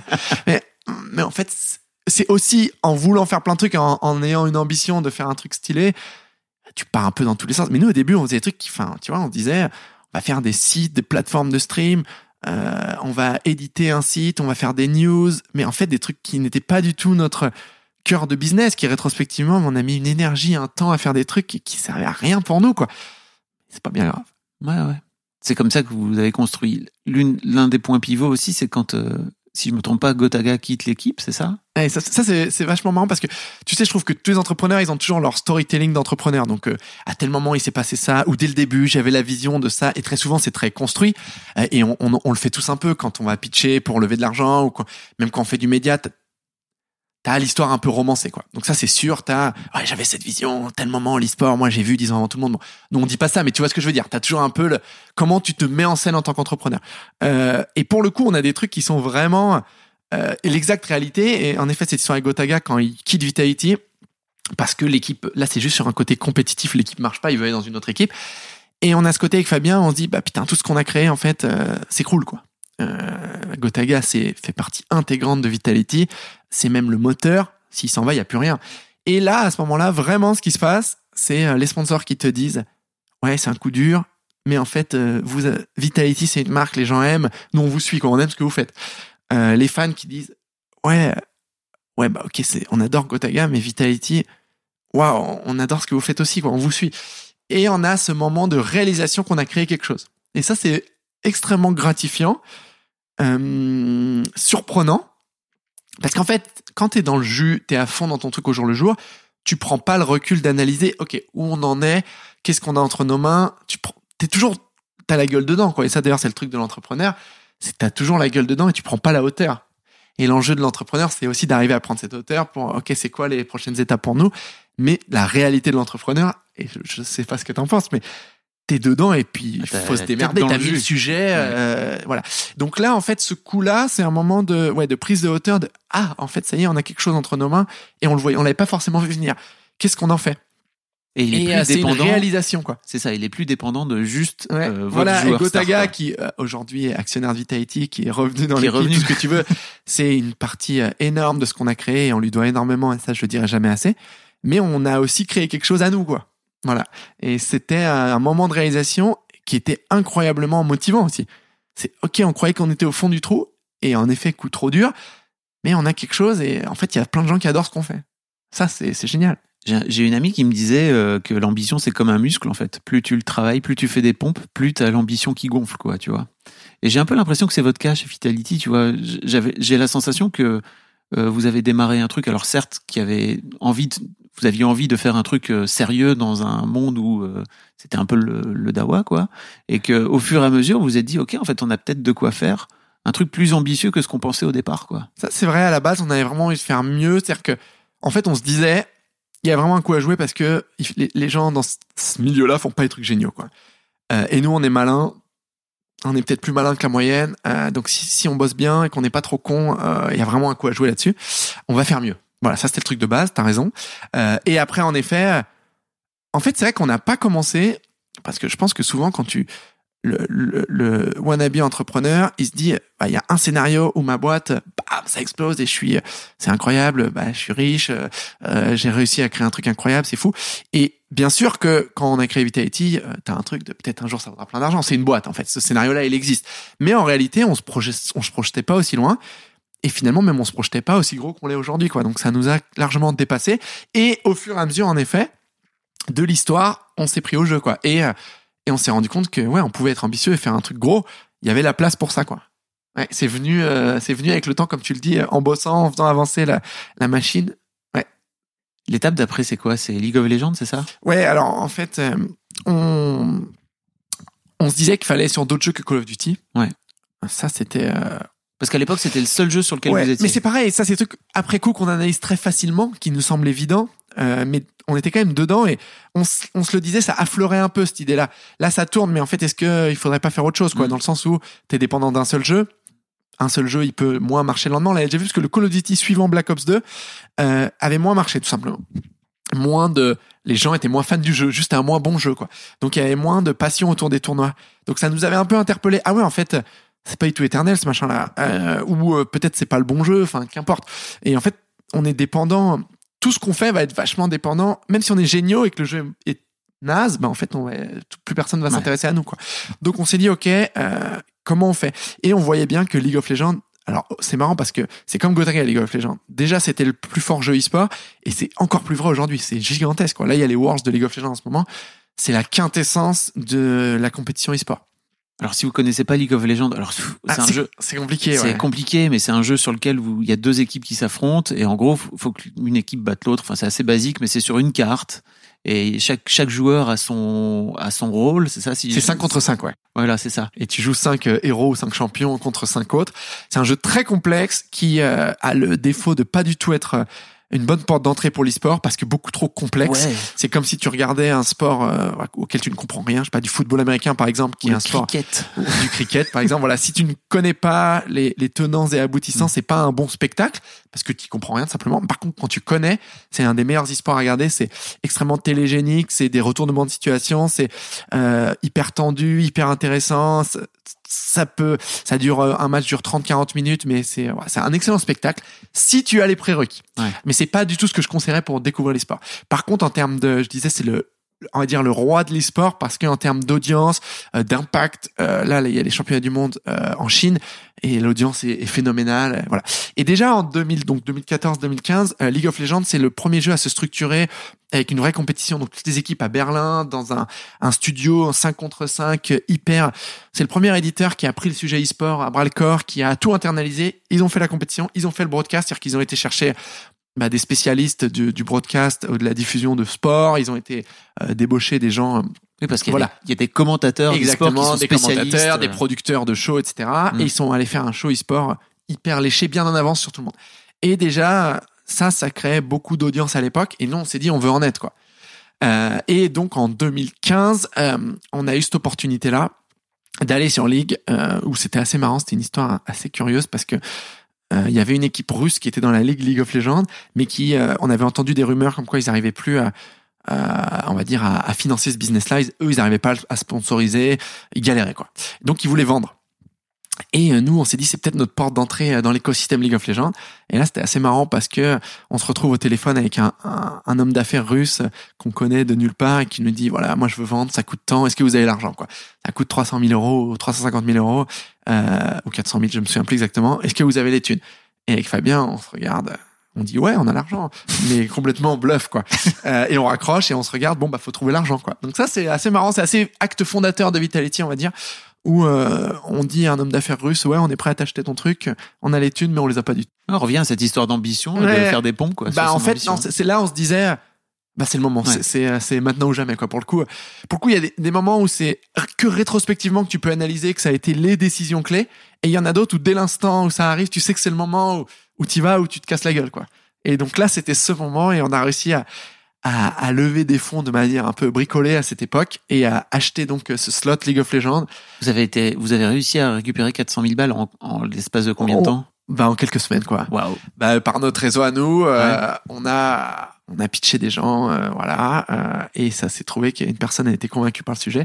Très très visionnaire, euh, parce que cette personne-là euh, avait des conseillers qui lui disaient non, faut pas le faire, c'est n'importe quoi, c'est risqué. Et, et quelques années après, ces gens qui conseillaient ça sont eux-mêmes rentrés au capital de Tate en disant de manière très fair play, bah on s'est planté là-dessus.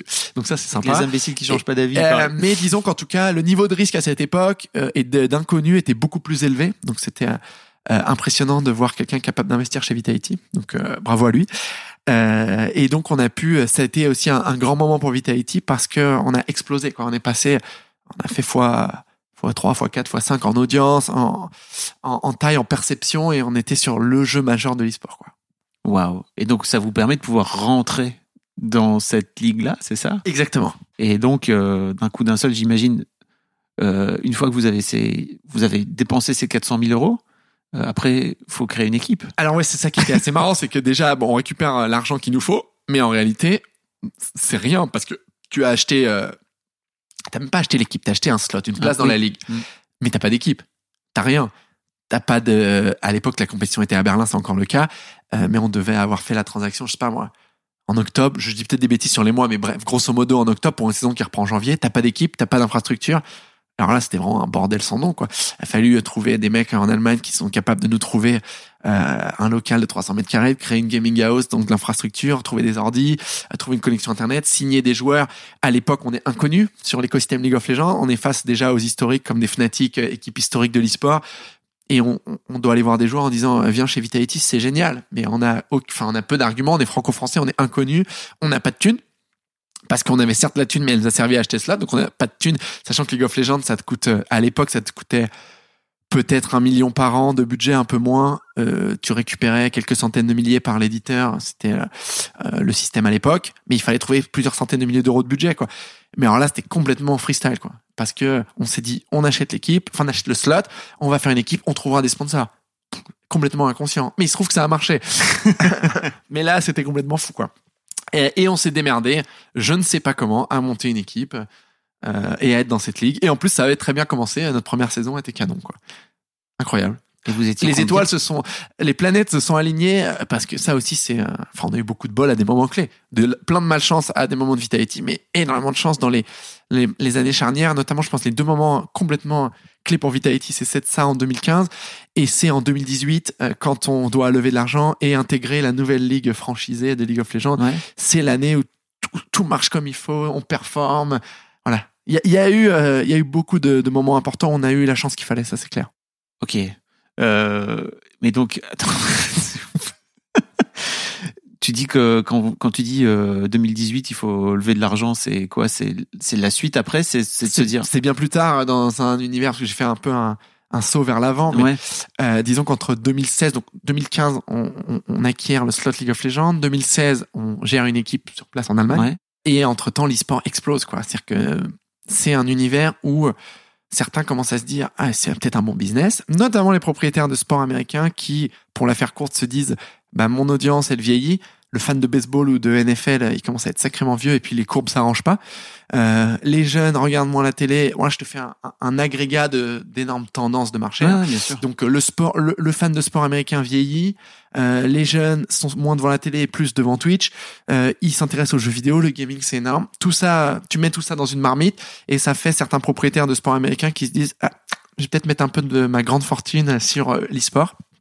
Et donc tu as des grosses levées de fonds aux États-Unis sur les équipes. Et ça, ça a une tendance qui devient mondiale, quoi. Et, euh, et dans cet univers où ça lève de l'argent, c'est là, on s'en parlait avant de commencer euh, à enregistrer. Moi, je pense pas du tout que lever de l'argent c'est une finalité. euh, Et c'est vrai que dans le milieu entrepreneurial, parfois, c'est tu, tu- commences à en perdre la notion de la réalité et te dire lever de l'argent c'est un énorme succès. Alors ça l'est parce que c'est des étapes. Ça doit te mener à un endroit, de lever cet argent. Et, et en fait, nous, on se rend compte, en tout cas, que dans notre univers, oui, dans l'absolu, lever de l'argent n'est pas la panacée pour toutes les boîtes, mais dans le nôtre, c'est clé. C'est-à-dire que tout le monde commence, les grosses équipes lèvent. Si toi, tu lèves pas, bah, en fait, tu vas être en D2, quoi, pour résumer. Et nous, on veut pas être en D2. Donc, euh, il faut lever des thunes, quoi. Voilà. Ça s'est passé comme ça. Et donc, l'un des trucs que tu disais justement dans cette masterclass, c'est que votre euh, votre levée de fonds, elle est conditionnée aussi à cette rentrée dans dans, dans Ouais, League of Legends, c'est ça? Enfin, dans la Tout, dans la tout marchait ensemble. Ouais. C'est-à-dire qu'en fait, en 2010, 2008 donc, si je dis pas de bêtises. Des fois, je, maintenant, je vieillis, je commence à me mélanger les pinceaux. En, en 2018, Riot, l'éditeur League of Legends, dit qu'il va passer la ligue sur un nouveau format, format NBA, franchise. Ouais. Ligue fermée, il y aura 10 équipes retenues qui devront payer 8 millions d'euros pour rentrer. Bon. Euh, donc en fait, on doit à la fois être assez crédible aux yeux de Riot pour être dans cette liste, cette shortlist de 10 équipes, et à la fois lever de l'argent pour financer ça et financer le développement. Sauf que l'un va avec l'autre. C'est-à-dire que si on était assez crédible aux yeux de Riot mais qu'on n'avait pas d'argent, bah on pourrait pas payer l'entrée, donc on serait pas dans la ligue. Et pour un investisseur qui va investir chez nous, il veut le faire que si on est dans cette ligue, qui est la promesse d'être une top équipe e-sport. Tout se nourrit. Et en fait, tu as ce tournant donc en 2018 où c'est le moment où tout peut se jouer pour Vitality. Euh, pas que d'avoir réussi ce moment-là ou de- d'en s'en être sorti, ça fait qu'on est arrivé, mais en tout cas, il fallait franchir ce pas-là. Et c'est là que, euh, ouais, c'est une année assez charnière à cet égard et euh, tout marche en même temps, quoi. C'est-à-dire qu'on arrive à lever l'argent qu'on veut et en même temps, Riot nous dit, OK, on veut Vitality dans la franchise, euh, on vous, on vous accepte dans la franchise, vous faites partie des équipes retenues, quoi. Donc là, c'est l'année où, waouh, un bon soupir de soulagement, quand même. Ouais, j'imagine. Ouais. Et vous levez euh, 20 millions d'euros, c'est ça? Ouais, c'est ça, on avait déjà levé Donc- 2 millions et demi l'année d'avant, on lève 20 millions, c'était à ce moment-là. C'est- C'est c'est plus une boîte pour rigoler. euh. Ouais, c'est vrai que d'ailleurs, on a, comme je te dis, on a, rarement pris le temps de s'apesantir et on pense pas du tout que c'est un succès ou qu'on soit arrivé ou quoi que ce soit, mais les enjeux sont plus les mêmes. Euh, et ça, ça n'arrive pas. Enfin, tu, commences à le réaliser que quand tu prends un peu de recul, mais au final, quand tu es dans le jus du quotidien de ta boîte et qu'il y a mille choses à gérer, bah, c'est pas comme ça change pas fondamentalement les choses au quotidien. C'est juste que bah, c'est cool le moment où tu as de l'argent qui arrive sur ton compte et puis après, hop, tu te retrousses les manches et tu te remets au boulot. Ce qui est quand même cool, c'est d'avoir aujourd'hui plein d'employés passionnés du truc. Ouais, ça incarne ta boîte et ça, ça- ça nous fait réaliser qu'on a construit quelque chose, ça c'est sûr. Parce que vous Parce avez été on, est- on se long- quoi. Ouais, Ouais. c'est ça. Vous avez été pendant longtemps, euh, combien? Trois Bah, on a été deux, puis trois, quatre, mais surtout plein de gens autour de nous qui gravitaient, que ce soit des, je sais pas, des graphistes, des gens qui font des vidéos, ce que tu veux, mais c'était plutôt euh, sur des projets, quoi. Et euh, ouais, on a longtemps été deux, trois, avec euh, Michael qui nous a rejoint assez tôt, qui est l'employé historique de Vitality. J'ai fait une petite dédicace là. Euh, mais ouais, on s'est. Et d'ailleurs, c'était assez marrant parce que plein de gens euh, voyaient pas ce qu'il y avait derrière le rideau, on va dire, ou derrière la façade Vitality. Ils croyaient qu'on était 15 quand on le faisait à 3-4. Ce qui était enthousiasmant parce qu'on se disait putain on se démerde bien mais à la fois on galérait quoi Ouais. on galérait il y avait beaucoup de boulot et puis ouais surtout les gens voyaient pas à quel point c'était bricolé quoi c'était à l'arrache complet quoi Aujourd'hui, vous êtes combien? Euh, on est euh, à Paris dans les bureaux un peu plus de 40 Ah ouais. mais il y a toujours plein de choses euh, compliquées, plein de projets, euh, un bon bordel qui continue. Bah évidemment, t'apprends à, à, à beaucoup mieux gérer et tu fais mille fois plus de choses. Mais par contre, l'e-sport, c'est un univers où, comme ça bouge tout le temps, bah on n'a pas le temps de s'emmerder, quoi. Ça, c'est sûr. Comment le, enfin, j'ai un peu la sensation que le que le confinement et que toute cette histoire de pandémie, de Covid, etc., euh, a permis aussi à la plateforme Twitch euh, d'exploser, euh, parce que j'ai- plein de gens qui connaissaient pas du tout Twitch, euh, qui venaient m'en parler en disant ah, j'ai découvert Twitch, et puis euh, il y a Tony Parker qui commençait à lancer des lives, euh, ou Antoine Griezmann qui jouait, ou je sais pas, Charles Leclerc qui faisait de la, de la F1, etc. Vous, de votre côté, par rapport à cette pandémie, comment vous l'avez vécu, cette, cette pandémie? Donc là, il y a plein de points. D'abord, le premier point Twitch, il est intéressant parce que je dirais pas que Twitch a explosé parce qu'en en fait, Twitch, c'est déjà un acquis chez énormément de jeunes. C'est, ils vont consommer du contenu sur Twitch. Donc ça, on le sait. Par contre, il y a eu deux effets. Il y a un côté, une résonance plus grand public. Plein de gens qui connaissaient pas Twitch ont découvert que ça existait. Et surtout, Twitch va au-delà du gaming maintenant. C'est là où ils sont extrêmement intelligents. Et Twitch, d'ailleurs, franchement, c'est vrai que bon, ok, Amazon l'a racheté un milliard, c'est beaucoup un milliard, mais quand tu vois le prix de plein de rachats dans la tech, etc., ils ont fait l'affaire, euh, une énorme affaire, quoi. Ouais. Euh, parce que Twitch est vraiment très très puissant. Et surtout, ils, ils ont compris maintenant que ils ont énormément de gens qui, en fait, euh, vont sur Twitch comme ils allumeraient leur télé. C'est Twitch et après ils vont regarder ce qui s'y passe. Euh, et, et maintenant ils ont compris qu'ils peuvent aller bien au-delà du gaming. Donc tu as plein de ouais de sportifs ou d'autres, certains sous un prisme gaming, mais d'autres pas forcément. T'as aussi sur Twitch plein de shows. Euh, je sais pas moi, ça peut être comme des podcasts ou des, Ouais. des débats. Ce que tu. Twitch devient une plateforme de consommation de contenu qui va bien au-delà du gaming et je pense que c'est leur ambition. Donc voilà, il y a cet effet-là qui s'était encore exacerbé avec le confinement parce que plein de de gens connus cherchaient peut-être euh, une plateforme pour euh, bah, s'adresser à leurs fans, trouver des moyens d'interagir et Twitch remplit bien ce rôle-là.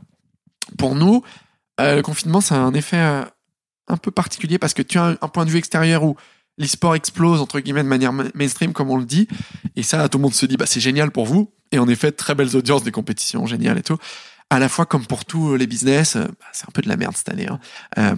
Bah, on a galéré à, plein d'égards, on peut plus faire d'événements, c'est compliqué pour plein de marques. Or nous, on vit beaucoup du sponsoring. Donc il y a plein de compétitions annulées, donc plein de chiffres d'affaires en moins. Donc, une année galère et, et, parfois un peu frustrante parce qu'on te dit génial pour l'e-sport. Ouais, mais les gars, quand même, c'est pas si facile. Pour autant, euh, sur le long terme, je pense que ça sera un bon quelque chose de positif dans le sens où ça a permis de mettre beaucoup la lumière sur l'e-sport et de nous faire encore accélérer et grandir. Quoi. Donc voilà. Donc énormément de frustration parce qu'il faut serrer les dents, mais encore une fois, enfin on va pas pleurer non plus. Il y a des gens dont le business est complètement arrêté. Nous on existe quoi, ça bouge, euh, il se passe plein de choses, l'e-sport continue, on peut jouer online. Oui, il y a que, oui, des- une une fausse conception de l'e-sport ou du moins une incompréhension mais assez naturelle, c'est qu'on peut se dire que ça se joue sur internet. Or euh, mon portable qui vibre, je l'ai pas enlevé, j'ai pas été mon, j'ai pas été bon élève. Euh, en réalité, l'e-sport se passe dans des arènes ou des stades et se passe en physique, en offline. Euh, et c'est même ce qui fait la, beauté de l'e-sport, c'est ce côté compétition, de voir les équipes comme un, match de sport. Et là, pendant le confinement, évidemment, euh, c'est passé en online principalement et ça continue encore beaucoup en online. T'as assez peu d'éditeurs capables de faire des tournois. Riot le fait en Chine là, mais c'est c'est une organisation drastique quoi. Ils ont fait une bulle comme en NBA, euh, quatorzaine, tous les joueurs du monde qui sont allés en Chine pour les Worlds là, sont restés chacun 14 jours isolés dans une chambre d'hôtel. Coût astronomique, euh, organisation très complexe. Riot est le seul quasiment à pouvoir le faire. Tout le reste est en online actuellement. Mais ça continue. Et oui, je pense qu'on oublie, enfin, on, on met un peu de côté effectivement l'aspect équipe et l'aspect, euh, bah, et notamment c'est ce que tu racontais tout à l'heure, c'est que Gotaga été barré de, de Fnatic parce que euh, de Vitality, ouais. pardon, Ah, T'inquiète pas. de Vitality, euh, parce que justement l'équipe était pas assez bonne et qu'il y a un vrai truc de réussir à, à, à manager les équipes et à manager les talents. Euh, comment ça se passe vous aujourd'hui alors que vous avez grandi? Alors je pense à l'époque où vous dites euh, ok bah on va on va on va prendre l'équipe, enfin on va prendre l'équipe qu'on a et on va faire. Aujourd'hui, vous, avez des ambitions. L'objectif, c'est quoi? C'est de faire de faire rentrer des gros joueurs aussi, parce qu'il y a un mercato en plus. Enfin, ça marche vraiment comme au foot, quoi. Ouais, là tu retrouves tous les codes du sport. Euh, D'abord, tu prends un premier postulat, c'est qu'en sport, tu peux pas gagner sans les meilleurs. Euh, les équipes qui gagnent, elles ont toujours des top joueurs. Tu as le petit poussé parfois de des joueurs un peu moins forts, mais qui font un collectif fabuleux sur une année où ça marche. Ça existe, mais tu regardes quand même le sport, que ce soit le foot, le rugby, le basket, euh, il y a souvent euh, les équipes qui gagnent ont des top joueurs. Voilà, c'est une réalité du sport parce que c'est un business de talent. Euh, un top joueur, ça fait la différence. Euh, et ben en e-sport, c'est pareil. Parce que ça, c'est assez difficile à percevoir. En fait, euh, les gens qui commencent à regarder d'un point de vue extérieur ne voient pas qu'il y a la même, euh, le même côté pyramide de talent que dans le sport. Dans le sport, euh, tu peux être très fort en foot. Et jouer, par- un mec qui joue en, je sais pas, en cinquième division de foot, il est trop fort par rapport au commun des mortels. Il est incroyable. Mais en fait, il est beaucoup moins fort qu'un joueur qui est en D2 et qui lui est, beaucoup moins fort qu'un joueur qui est en D1. Même en tout, tout, tout en haut de la pyramide, il y a encore de l'écart gigantesque. bien sûr. Euh, et même, c'est un mec qui joue en Ligue 1, c'est un sur des dizaines de milliers. Mais en fait, un mec qui joue au PG, c'est encore autre chose. Et un Messi, c'est encore autre chose. Donc, tu as ce côté pyramide de talent, où même quand tu es très fort, il y a encore des gens beaucoup plus forts. Et c'est ces top joueurs qui font la différence. Bah, dans les sports, c'est pareil. Euh, tu vas avoir quelques... Ouais, vas-y. Pardon, non, tu voulais rebondir? Ouais, j'allais te couper deux secondes parce que j'ai interviewé euh, euh, l'ostéo de l'équipe de France Ouais. et de Tony Parker euh, qui racontait justement le 1%. Eh ben oui, c'est ça. C'est exactement ça. Et puis je pense que ça marche pareil. C'est exactement pareil. Euh, tu vas avoir des joueurs très très forts en e-sport, mais les, après t'as encore les tout meilleurs. T'as les top joueurs qui vont être sur, en LEC, donc euh, League of Legends. T'as en Europe, allez en prenant la LEC et division inférieure, t'as peut-être 200 joueurs. Euh, et là-dedans, t'as encore des strates, des niveaux de talent, et t'as les tout meilleurs, ils écrasent tout. T'as le meilleur joueur, de, si t'as le meilleur joueur du monde sur League of Legends, ça suffit pas. Voilà. Mon point, c'est que le top talent, c'est indispensable, mais ça suffit pas. C'est-à-dire que c'est pas en empilant les meilleurs joueurs que tu gagnes. Il faut faire bien autre chose. Il faut bien les entourer, bien les faire jouer en équipe, avoir les bons coachs euh, qui jouent bien ensemble, euh, qui soient forts à l'instant T. T'as tout un tas de choses qui sont exactement ceux du sport. Et donc nous, notre enjeu, ça va être euh, d'avoir les meilleures équipes possibles, qui passent par soit le recrutement des meilleurs joueurs. Donc là, on est en compétition avec les équipes. Mercato. Pourquoi le joueur viendrait chez toi? Bah Parce que tu vas peut-être... Alors, t'as un côté euh, salaire. Euh, bah, en fait, euh, dans ces milieux-là, quand t'es l'un des meilleurs joueurs, t'es très demandé, donc tu vas pouvoir faire jouer la concurrence, évidemment. Euh, à côté de ça, t'as un côté historique du club. Par exemple, nous sur Counter-Strike, on a le meilleur joueur du monde et on a une équipe qui gagne depuis longtemps. Très facile d'attirer des top talents pour, chez nous, comme un top, je sais pas, tu, les joueurs veulent jouer Real en foot. Bah, c'est pareil. T'as vraiment les mêmes codes. Donc nous, il faut qu'on ait les meilleurs joueurs. Quand tu dis que vous avez le meilleur joueur du monde, c'est un peu. enfin, Sur Counter-Strike? oui, c'est ça. Sur, sur Ouais, Counter-Strike, a c'est Ziwo que qui est le meilleur joueur. Ouais. Ziwo, mais que vous avez recruté il y a Bah, quand on a commencé l'équipe il y a deux ans. il ouais. y a deux ans. Donc euh, il n'était pas le meilleur joueur. Non, là, c'est une super histoire vous parce fait que grandir aussi. c'était un, un rookie, quoi. Il avait jamais joué en pro. Enfin, il jouait au niveau, l'échelon en dessous.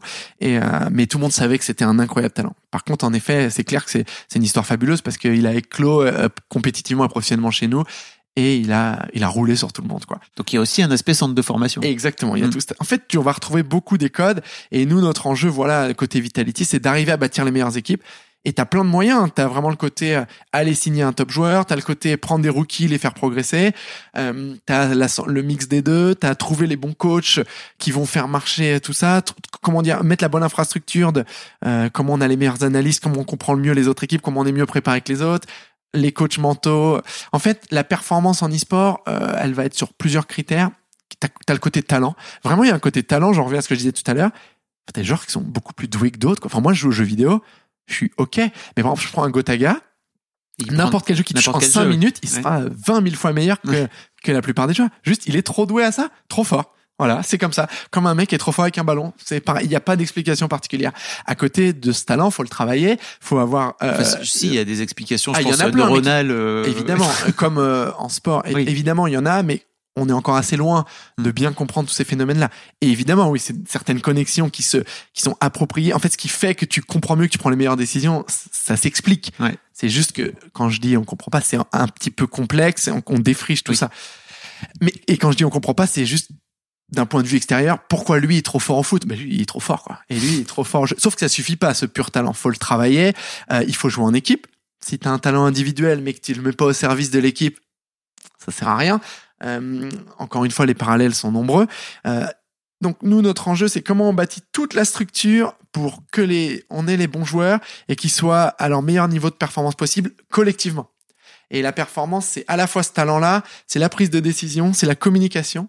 Euh, parce qu'en fait, l'e-sport, la vraie différence avec le sport, je trouve, c'est que les joueurs, ils parlent tout le temps entre eux. Ils se donnent de l'info. Euh, en sport, c'est très limité sur un terrain de sport. Euh, sur un terrain de foot, le coach peut crier une petite consigne générale, les joueurs peuvent se parler, mais globalement, tu joues, tu cours, et puis euh, t'as pas le temps de discuter. quoi. En e-sport, t'as pas cette dépense physique, elle est limitée. Par contre, t'as mentalement, ça ne s'arrête jamais. Et donc, les joueurs sur League of Legends, par exemple, vont constamment se parler, se donner de l'info. Euh, ok, donc là, à 13 minutes, il y a tel objectif qu'il faut prendre sur la map. Une minute avant, on va rotate là, avec un langage d'ailleurs euh, un peu barbare pour Qui le profane, euh, oui, incompréhensible, mais comme tous les langages spécifiques. Ouais. Euh, et donc, les joueurs vont constamment discuter entre eux. Et il y a un énorme aspect de la performance, et donc un enjeu pour nous, c'est comment on communique parfaitement avec le moins de, euh, le moins de bruit dans Ouais. la communication. Comment tu vas dire que ce qui est essentiel, comment tu vas mettre que de l'émotion positive, ce qui est dur, hein, parce que c'est très facile de dire théoriquement, il faudrait jamais râler, euh, être frustré, mais dans, dans la vie euh, d'un match, si ton coéquipier fait une connerie, ou même toi, t'es frustré contre toi-même, du coup, il y a des phénomènes classiques. Par exemple, quand une équipe perd, les gens, ils parlent plus. Euh, ça, Ouais. ils se renferment. Et ça, c'est très très dur à travailler. hein. C'est-à-dire que quand tu es en train de perdre, euh, bah ouais, tu fais moins l'effort de communiquer, alors qu'il faudrait, d'un ton toujours égal, donner le même niveau d'info, etc. C'est très très très très dur. Il y a toute une composante de la perf qui est dans cette communication en équipe. Et ça, c'est un peu nouveau dans le sens où c'est pas une pure réplication du modèle de sport traditionnel. Et dans l'aspect coaching mental aussi, j'imagine, Ouais, qui est très très important. Ah quoi. bah c'est hyper important et même la composante mentale est plus forte qu'en sport. Euh, Elle est extrêmement importante en sport. hein. Mais là, voilà, c'est pareil. Tu dois être toujours à fond. Tu dois pas te frustrer. Tu dois prendre des bonnes décisions constamment. L'e-sport, c'est euh, un talent de prise de bonnes décisions de manière répétée. Dans un match de Counter-Strike ou de League, tu as des milliers, des milliers, des milliers de décisions. Euh, et c'est l'accumulation de ces bonnes décisions, plus rapidement que les autres, euh, qui va faire la différence. Et donc, le coaching mental est clé. Euh, et ça, c'est ah, c'est dur. hein. En fait, la vie de joueur, elle est très dure. hein. Ça, je tiens à le dire. Bah, au niveau ultra pro, j'imagine, bien sûr, c'est évident. T'as énormément de pression. euh, tu t'entraînes beaucoup. Combien de combien d'heures par jour Ouais, on hein essaye nous de limiter. euh, en fait, tu veux, tu avais un modèle complètement bricolé. euh, on se disait, et notamment, c'est hérité de la Corée qui est le berceau de l'e-sport. Tu as une culture là-bas, et je pense qu'il est bien au-delà du jeu vidéo, de travail quoi. Mm. Mais de travail poussé à l'extrême quoi. Genre il faut s'entraîner 15 heures par jour quoi. Tu parlais de gaming house, c'est Ouais. ce moment-là où T'as ce les- modèle-là euh, voilà. coréen ouais, où les mecs dans une gaming house s'entraînent 15 heures par jour sous la houlette de coach ultra dur. et ils vivent tous ensemble. Ils et ensemble, ils- ouais. Voilà. qui est un modèle euh, à notre sens extrêmement malsain euh, parce que en réalité si tu dois faire de l'analyse un peu scientifique de ça peut-être que 8 heures d'entraînement par jour ça va te faire une progression linéaire puis au-delà ça va commencer à être des effets qui diminuent sur euh, on va dire ta performance ou ta, ta prise d'expérience et peut-être que de la huitième à la douzième heure d'entraînement, tu feras mieux de dormir ou de comprendre le jeu, de faire de la théorie ou d'aller courir. J'en sais rien. Donc nous, en tout cas, euh, et nous, c'est plutôt l'écosystème européen du sport, de l'e-sport. On se dit, ouais, comment on s'entraîne optimalement et c'est certainement pas en accumulant des, de, purement de l'heure de jeu, quoi. Donc les, les joueurs vont plutôt s'entraîner 5-6 heures par jour en équipe. Encore un peu euh, individuellement à côté. Parce que c'est des jeux extrêmement exigeants. C'est-à-dire si tu, c'est des jeux extrêmement exigeants mécaniquement. Euh, Ouais. Mais quand on dit mécaniquement, c'est la, la capacité à bouger la souris très vite, à cliquer au bon endroit, ce qui peut paraître enfin difficile à comprendre, mais les joueurs, les meilleurs joueurs, ils ont un niveau de précision qui est incroyable. Et ça, ça se travaille. T'as la mémoire du muscle, et ça se répète, ça se répète, etc. Mais voilà, l'entraînement e-sport pour atteindre la performance, c'est pas du tout que jouer, quoi. C'est euh, vraiment ouais faire de la théorie de jeu, faire du sport pour être en bonne forme, avoir un équilibre mental, etc. Je vous invite à, ouais, je vous invite à regarder. euh, Il y a des streamers qui font ça d'ailleurs, qui mettent leur, euh, qui mettent euh, une caméra sur leurs mains Ouais. euh, pour que tu vois à quelle vitesse ils bougent euh, à la fois leur clavier, leur souris, enfin leur, leur doigt sur leur clavier et leur Exactement. souris. C'est assez impressionnant à voir. Quoi. Ouais, enfin, c'est même euh, incompréhensible. moi. non, mais dans le sens où Oui. euh, et, et c'est moins vrai parce qu'en fait le jeu historique qui euh, qui montrait, qui magnifiait le mieux les APM, on va dire le nombre de Ah, clics, c'est Starcraft, qui est un peu tombé en désuétude côté e-sport. Ouais. Mais là, c'est c'est un nombre. Alors non seulement c'est un nombre d'actions par minute qui est Combien insensé. c'est- Ils peuvent Ouais, monter à plusieurs 600. centaines, ouais, euh, exactement. ouais. Donc déjà, ça physiquement, on serait incapable de le faire. Mais c'est surtout, moi je trouve, ce qui est beaucoup plus fascinant, au-delà de cliquer 600 fois par minute, c'est surtout que ces 600 clics qui ont du sens, qui sont le fruit d'une décision. C'est qu'en même temps que le mec clique comme un malade, il réfléchit à un plan de jeu et il l'exécute. Et en fait, ch- chacune de ces deux choses séparées, c'est déjà impossible. Mais les deux en même temps, enfin, c'est des mecs inhumains. hein. Ouais, C'est juste un autre monde, quoi. Et j'ai aussi la sensation que, hum, enfin, tu disais dans cette masterclass que vous aviez aussi un coaching euh, à la fois mental bien sûr, mais aussi physique, c'est-à-dire que euh, il y, a, y a toujours ce cliché euh, du, du nerd qui est Ouais. derrière son écran et qui bouffe des chips, etc. Ouais. euh, c'est fini au très haut Ouais, niveau. c'est quoi. un cliché euh, vachement emmerdant. Je pense qu'on n'est pas complètement sorti du cliché sur le jeu vidéo en France et de son traitement euh, médiatique. Forcément, ça change parce que tout le monde joue, notamment, enfin, je dis tout le monde, évidemment, je caricature, mais en tout cas, les jeunes générations, le gaming, c'est extrêmement prédominant, c'est très très fort. Donc, en tout cas, c'est complètement accepté et naturel. Tandis que pour les générations de qui sont encore peut-être euh, qui ont une présence médiatique ou qui vont encore être euh, faire être journaliste télé euh, ou euh, presse écrite pour certains d'entre eux hein, pas tout le monde euh, c'est plus loin le gaming c'est pas aussi naturel donc je pense que c'est T'as une évolution euh, naturelle, de, bah, t'as des gens plus jeunes qui vont s'exprimer, donc forcément le gaming va être beaucoup plus mainstream et va être considéré comme quelque chose de beaucoup plus faisant partie de la vie de tout le monde de tous les jours. C'est pas encore toujours le cas dans les médias, t'as encore beaucoup de clichés euh, qui saoulent quoi, parce qu'ils sont là depuis 15-20 Ouais, ans, faudrait un peu en sortir quoi. Euh, après, malheureusement sur le jeu vidéo, tu as aujourd'hui, je trouve des mécanismes qui sont pas forcément sains côté publisher. Euh, C'est-à-dire que, euh, comme aujourd'hui, la monétisation du jeu vidéo, elle se fait euh, non plus quand tu achètes le jeu, mais avec des microtransactions. Oui. Bah, tu as beaucoup d'éditeurs dont le job est d'essayer d'accrocher le plus les joueurs parce que plus ils vont rester dans le jeu, plus ils vont acheter. Et des Fortnite notamment, euh, ou les jeux mobiles qui sont très très vicieux de ce point de vue-là, euh, encouragent ces comportements. Donc le jeu vidéo n'est pas tout blanc, je pense, et il y a des choses à travailler, peut-être du côté du législateur, mais Sur globalement. l'aspect de l'addiction, tu veux dire, c'est Bah ça? alors, ouais, ou de l'addiction, ou même, oui, des mécanismes qui, ouais, qui Oui, te qui poussent te à rendent- rejouer, ouais. Te rend. Euh, après, par, oh, oh, je vois mille fois plus de positifs dans le jeu vidéo. D'abord, bah, c'est hyper bien fait par des jeux, c'est de pures expériences, quoi. C'est top de jouer à des bons jeux. T'as des tonnes de créateurs de jeux vidéo qui sont géniaux, qui sont des, artistes incroyables, des studios géniaux. Donc, il y a de quoi faire dans le jeu vidéo aujourd'hui. C'est trop, trop bien, que ce soit le jeu vidéo compétitif ou le jeu vidéo en général.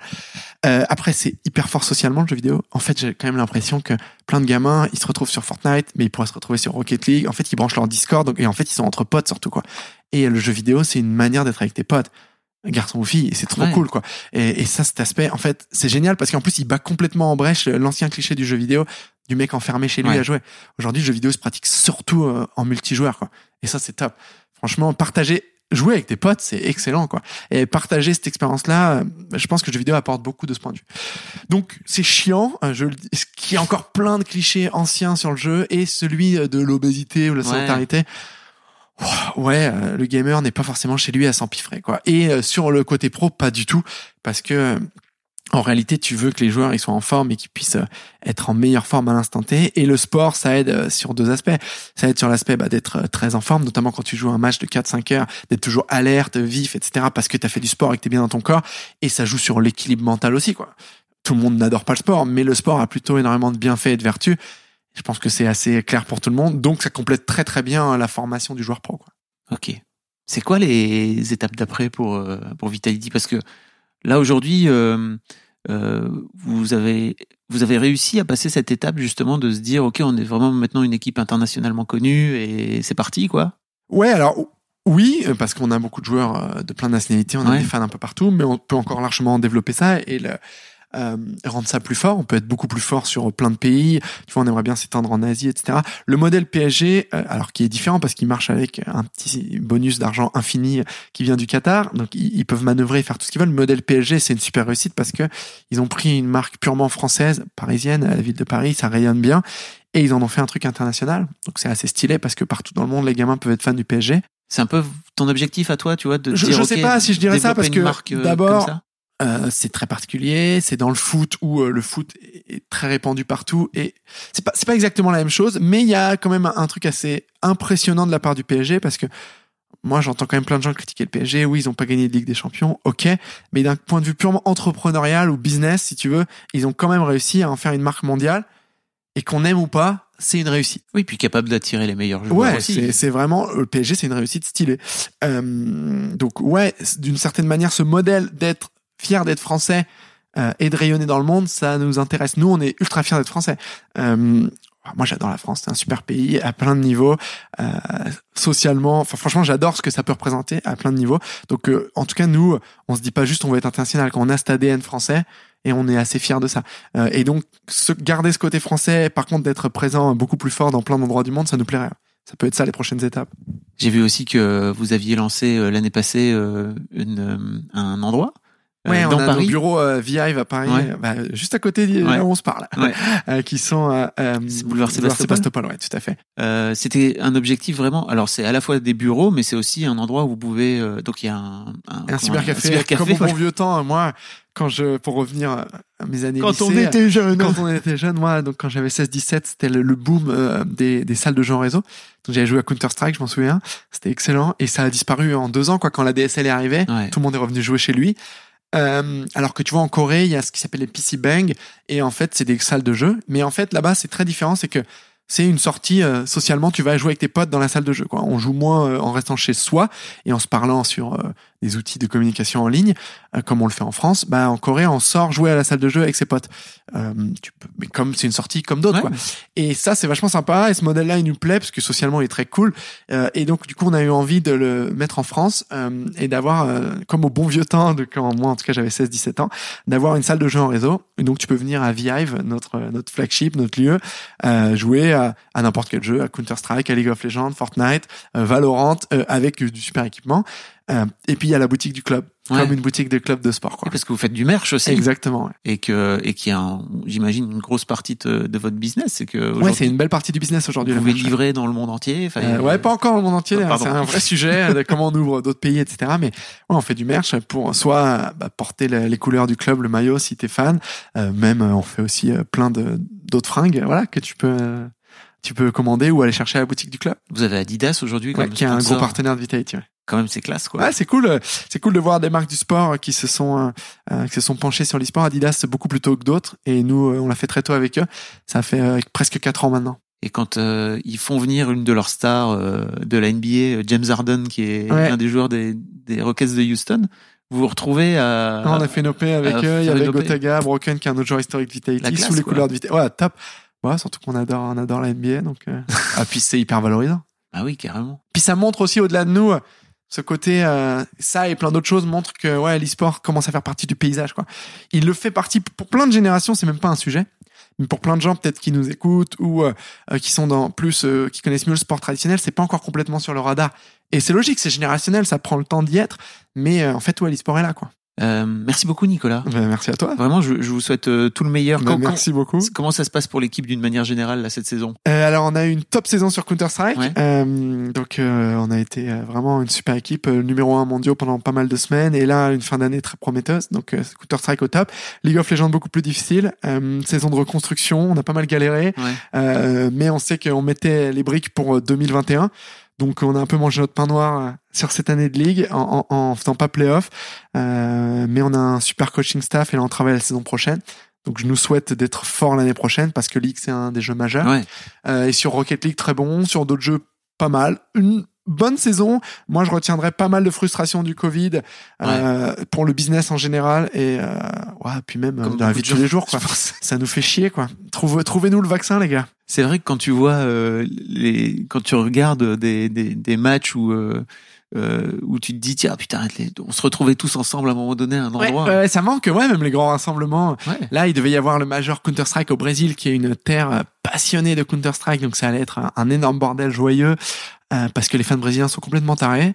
Euh, genre, il paraît vraiment que c'est les plus fous de la planète, et quand il y a des compétitions au Brésil, c'était c'était un peu n'importe quoi, mais dans le sens passion euh, énorme. Donc là, le Major Counter-Strike, qui est la grosse compétition qui a lieu deux fois par an, qui devait avoir lieu à Rio en mai, a été redécalé en octobre, puis annulé, parce que c'est juste pas possible c'est énorme frustration quoi. Nous on voulait aller voir ça de près, vivre ces moments incroyables et idéalement soulever un trophée devant ce public là. donc ça ça frustre ouais. Vraiment hâte que les grosses compétitions reprennent avec du public, c'est pas tout de suite. Ouais, c'est sûr. On attend le vaccin comme tu dis. Ouais, c'est clair. Merci à toi. Merci beaucoup. Merci beaucoup pour votre écoute. Avant de nous quitter, si vous avez aimé ce podcast et cet épisode, merci de lui mettre un commentaire sur Apple Podcast et 5 étoiles de préférence. C'est le meilleur moyen de le faire connaître. Vous pouvez faire comme Macha Chose qui a écrit comme toujours avec les podcasts de Fab Florent, on a l'impression d'être une petite souris. Les invités sont intéressants, tout comme leur parcours de vie. On rit, on s'interroge, on apprend, et on apprend aussi sur soi. Merci Fab, tes podcasts sont inspirants. Eh ben merci beaucoup, ça fait plaisir. Et si vous voulez faire comme elle, vous vous rendez sur Apple Podcast et vous cherchez Histoire de succès directement dans votre appli ou sur votre ordinateur. Merci beaucoup à vous et rendez-vous jeudi matin à la même heure à partir de 6h du matin dans votre appli de podcast pour un nouvel épisode d'Histoire de succès.